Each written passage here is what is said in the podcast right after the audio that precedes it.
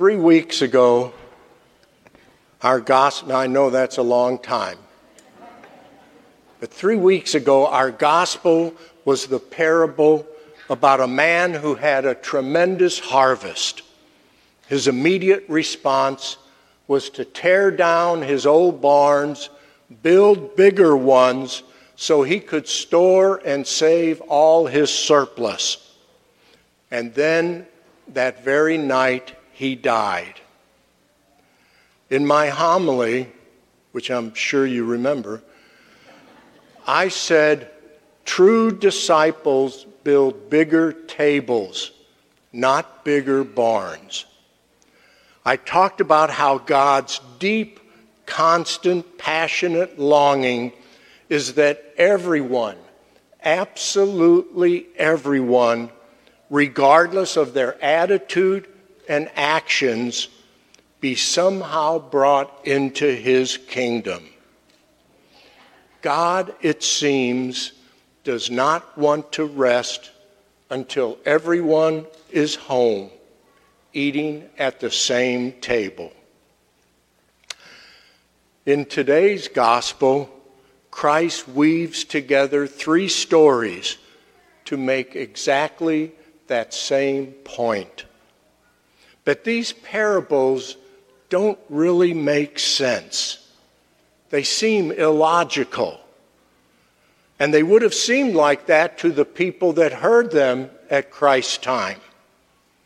No shepherd worth hiring would leave 99 and go to look for one lost one. It doesn't make any sense. The missing sheep could be dead. It might have fallen off a cliff or been eaten by wolves. The shepherd might never find it.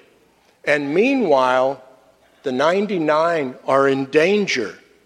They could be attacked or stolen. No one would hire a shepherd like that.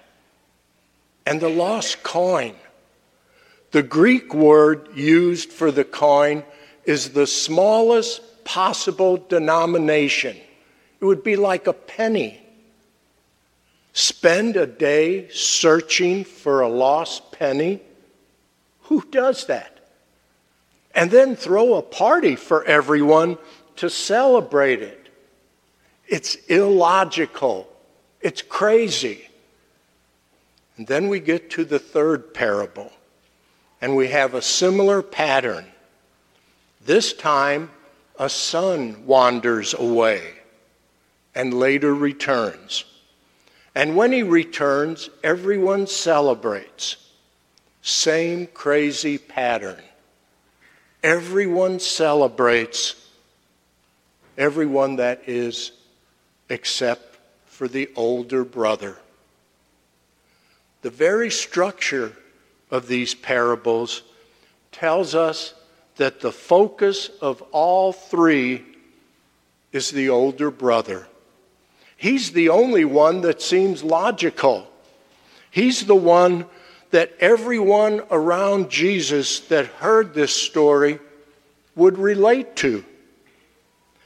And don't we find ourselves relating to him? Aren't we usually like the older brother quietly slaving away, not making waves, just doing what we're supposed to do. None of this made sense to the older brother, and it doesn't make sense to us. And that is exactly the point. God's love is illogical, crazy, disproportionate. God is like that foolish shepherd, throwing caution to the wind and searching for the lost one. God is like the lady rejoicing over that silly little coin that doesn't even seem like it's worth anything. And God is like that crazy father who races out to embrace the one who rejected him but later repents. Some of the most beautiful words in this parable are while he was still a long way off, his father caught sight of him and was filled with compassion. God the Father was waiting, watching for his lost son. He doesn't let him crawl home in shame. No, he runs out to meet him puts a ring on his finger, restoring their relationship so that everyone knows they are once again father and son. He wants him home. Meanwhile, the older brother, when he angrily addresses the father, he says, Look, all these years I served you served you. He thought of himself as a servant rather than a son. Even after this, the father says, My son, everything I have is yours. He refuses to relegate him to the level of a servant. He keeps him as his son. His father says, I love you because you are my son, not because you are faithful. You see, we don't earn God's love by our service. We have it because we are His children. Mercy is all about God's loving response to sin. Sometimes mercy involves searching, like for the lost sheep and the lost coin. Other times, mercy involves waiting, but always, always, in the end, rejoicing. Our God is a God of second chances a merciful God who always runs out to us, wanting to restore our relationship with Him.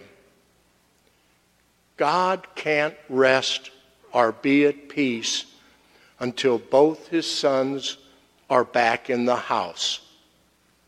His heaven includes both the wayward younger son and the angry older brother.